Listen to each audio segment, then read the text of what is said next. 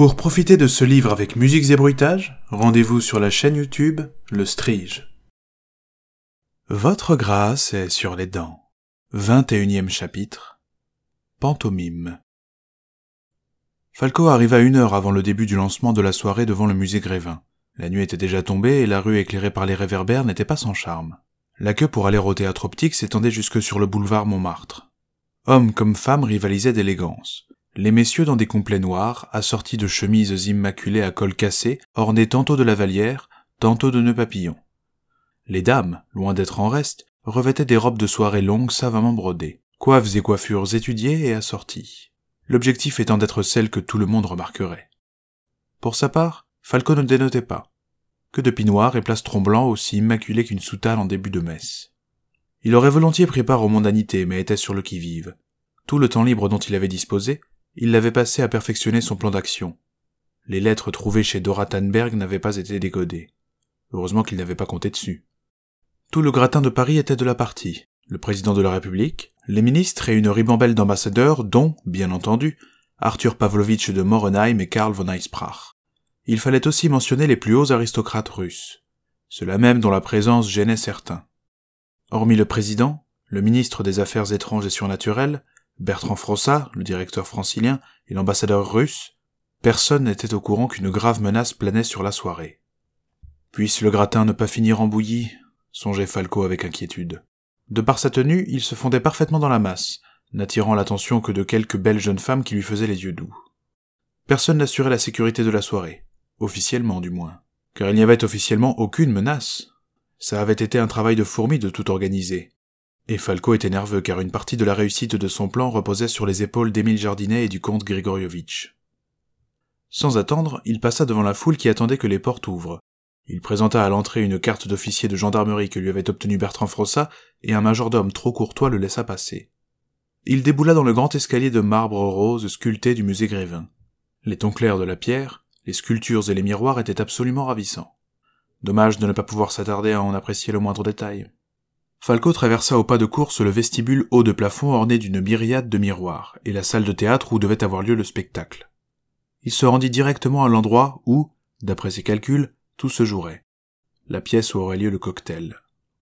Le personnel était dans tous ses états et s'activait avec autant d'ardeur que les machinistes d'un paquebot lors des manœuvres. La salle dans laquelle ils œuvraient était longue et rectangulaire, ponctuée de colonnes de marbre délicatement ornées. Les alcôves du plafond fort haut étaient décorées de diverses moulures toutes plus étudiées les unes que les autres. Des tables avaient été installées en des lieux stratégiques de la pièce. On les avait surchargées de petits fours et autres amuse-gueules agencés d'une manière quasi artistique. L'œil de Falco fut attiré par une impressionnante pyramide de flûtes de champagne de moins un mètre de haut, sur autant, voire plus, de large. Les verres vides attendaient sagement d'être remplis. La pièce devenait circulaire à son extrémité. Sur un petit balcon, des musiciens finissaient de s'accorder. Un maître d'hôtel dégarni en costume blanc, avec des joues pendantes et des yeux de corneau, s'avança vers Falco. Bonsoir, monsieur. Je suis navré, mais le cocktail n'a pas encore débuté. Il se tiendra après la séance de pantomime lumineuse. Ne vous en faites pas, je suis du service de sécurité répondit Falco en brandissant sa carte. L'homme hocha la tête et fit mine de l'écouter avec attention. À croire que ce bout de papier était enchanté. Hubert Duval, je suis responsable de l'organisation de la réception. Il ne pouvait pas mieux tomber. Parfait.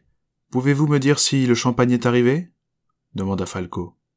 Oui, tout à fait, par caisse cet après-midi, par un convoi spécial. Nous l'avons laissé dans le passage Geoffroy pour qu'il reste bien au frais. N'ayez crainte, à cette heure-ci le passage est clos, les bouteilles sont en sécurité. Le service de livraison nous a même laissé deux hommes pour veiller dessus. Quelle zèle. Je crains qu'il ne vous faille gérer une urgence. Je vais être contraint de saisir toutes les bouteilles. L'homme leva fort haut un sourcil étonné et sa paupière remua nerveusement. Mais enfin, monsieur, une heure avant la réception, vous n'y pensez pas. Je suis un peu plus sérieux. Ne vous préoccupez pas des frais et contentez-vous de coopérer. Je suis sûr que vous parviendrez à en retrouver. Où se trouve l'endroit où sont entreposées les bouteilles?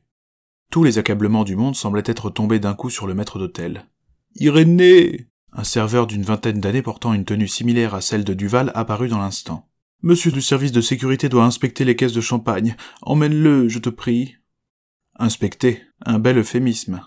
Falco abandonna ce vatel d'opérette à ses contrariétés et suivit le jeune Irénée qui n'aurait pu aller plus vite sans se mettre à courir. Il serait difficile de faire le chemin en sens inverse sans se perdre tant les dédales se ressemblaient. Le jeune serveur finit par pousser une porte qui donnait sur le passage couvert, éclairé par un réverbère. Deux types bavardaient à voix basse à côté de trois grandes caisses, et leur ricanement ricochait contre les murs et la verrière au plafond. Allez dans la file d'attente, ordonna Falco au garçon. Trouvez M. Jardinet et dites-lui que son automobile gêne dans la rue de la Grange Batelière. Le serveur fit un hochement de tête à Falco avant de refermer la porte et de retourner à son travail. Les deux énergumènes se tournèrent vers Falco, la mine méfiante. Bonsoir, messieurs, dit ce dernier. Service de sécurité. Je vais devoir saisir cette marchandise. Veuillez m'aider à les dégager le temps que je les fasse évacuer. Les gaillards se regardèrent. L'un d'entre eux fit un pas vers Falco. Écoute, on a été payé pour garder un œil là-dessus. Alors fous le camp et tout se passera bien. Falco sortit sa carte et la montra à son interlocuteur. Obtempérez, je vous prie. Sinon, monsieur l'agent va nous bigner, puis cap sur le trou? Pas le temps pour la négociation. Même si Falco répugnait à avoir agir comme il s'apprêtait à le faire, il n'avait pas d'autre issue. D'un geste fluide, il tira son bulldog, para un coup de poing qui arrivait et logea le canon juste sous le menton du type. Sinon j'envoie ton cerveau dégénéré souiller le plafond. Est-ce assez clair? L'homme fut désemparé. Il émit quelques gémissements et hocha la tête. Falco retira son arme, soulagé de ne pas avoir eu à tirer. Au boulot! Emmenez ça là-bas, ordonna-t-il. Et faites-le très doucement. Le moindre choc, le moindre chaos, et je vous garantis que vous êtes mort, poursuivit-il en désignant tour à tour les caisses et le bras septentrional du passage. Les types remuèrent servilement du chef et s'exécutèrent sans mot dire, déplaçant avec une délicatesse insoupçonnée toutes les caisses vers la sortie.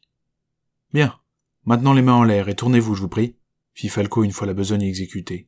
Je ne ferai pas feu si vous m'obéissez. La terreur se lisait sur le visage de l'un des hommes. Il se tourna.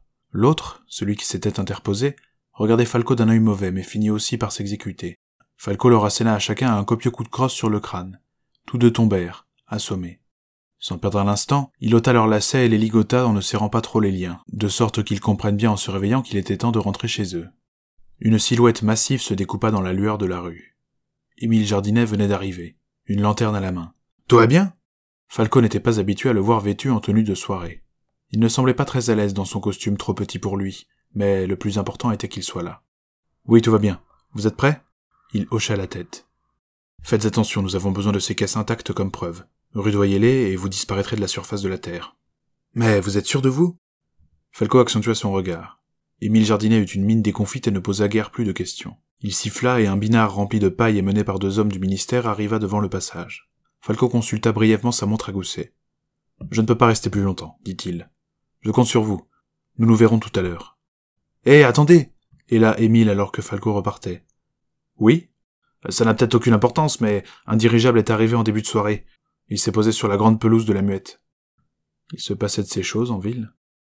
Vous savez à qui il appartient? Absolument pas, mais ça m'a semblé curieux.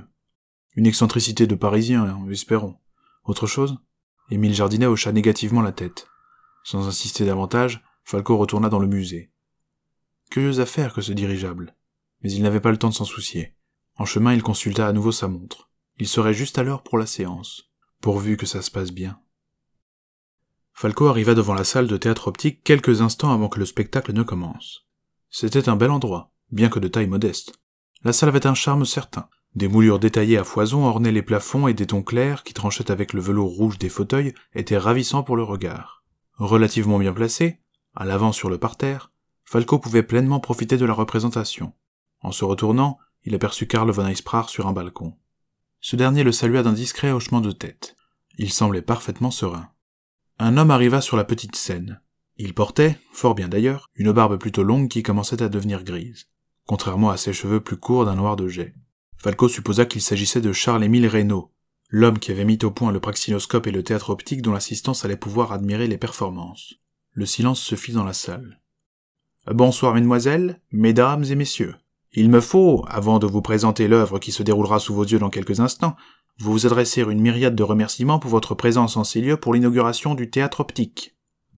Il poursuivit son discours en remerciant le musée ainsi que ses généreux mécènes avec des formules empoulées dignes des auteurs du siècle dernier. On l'applaudit copieusement avant qu'il ne disparaisse derrière le lourd rideau de velours rouge. Les lumières s'éteignirent et le silence se fit de lui-même. Un piano se mit à jouer une sage ouverture tandis que le rideau se levait sur le musicien, son instrument et un écran de toile tendu. Sur la toile blanche se dessinèrent en couleur le mur et la cour d'une maison au clair de lune. Un arlequin blanc coiffé d'un bicorne escalada le mur, accompagné des rythmes saccadés du piano. Il se cacha derrière une colonne coiffée d'une jardinière. Une jeune femme, sûrement la fameuse Colombine, sortit de la maison. Le piano se fit plus doux, plus léger tandis qu'elle bougeait. Le personnage au bicorne surgit de derrière sa cachette et lui fit une cour ardente avec un certain succès. Le public se mit à rire. Falco était trop nerveux pour faire de même. Cette séance de séduction fut interrompue par un Pierrot poli qui toquait à la porte de la cour avant d'entrer. Le personnage au bicorne retourna se cacher. Le prévenant Pierrot, en plus d'être courtois, avait prévu des fleurs pour Colombine. Mais il n'eut pas autant de succès que le malandrin dissimulé et repartit sans demander son reste. Toutefois, ce bougre de Pierrot ne semblait pas vouloir en rester là et revint jouer la sérénade sous le balcon de Colombine. Mais, entre deux accords, il buvait de bonnes lampées dans une bouteille de Dieu seul savait quoi. Finalement, Harlequin sortit de derrière sa cachette et rossa Pierrot avec un gourdin avant de rentrer chez Colombine qui regardait complaisamment le lynchage depuis son balcon. Diable, quelle était la morale là-dedans? On applaudit à tout rompre. Falco ne se fit pas prier pour faire de même. Certes, la technique laissait bouche bée, mais il trouvait le concept les plus étranges. Renaud revint saluer avec émotion. Il fut encore applaudi, si bien qu'on rejoua la scénette avec quelques variations musicales.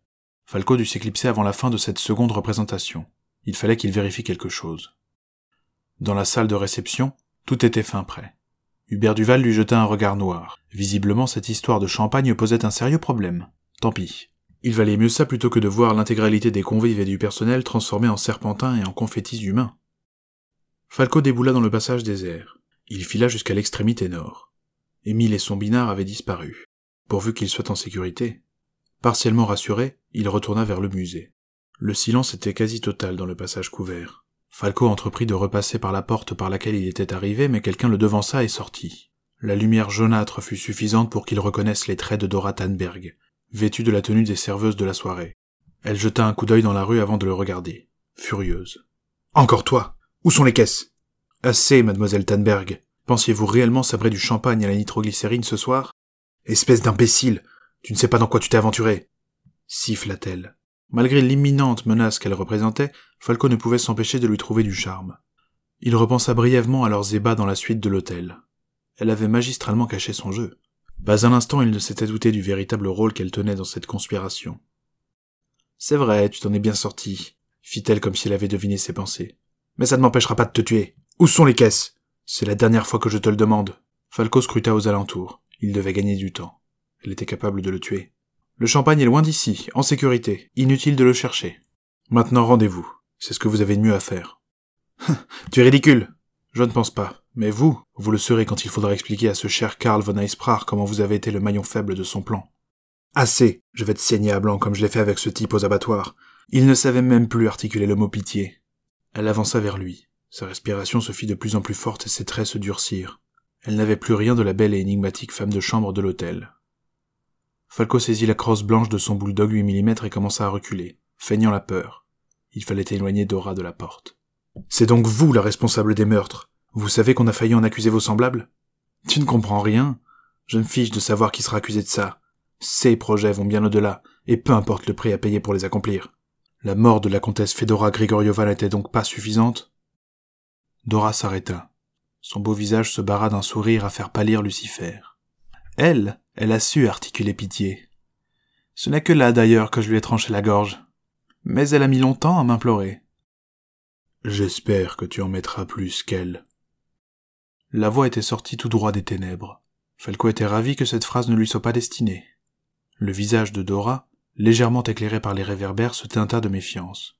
Sans perdre une seconde, Falco s'élança devant la porte pour couper la retraite à la vampire.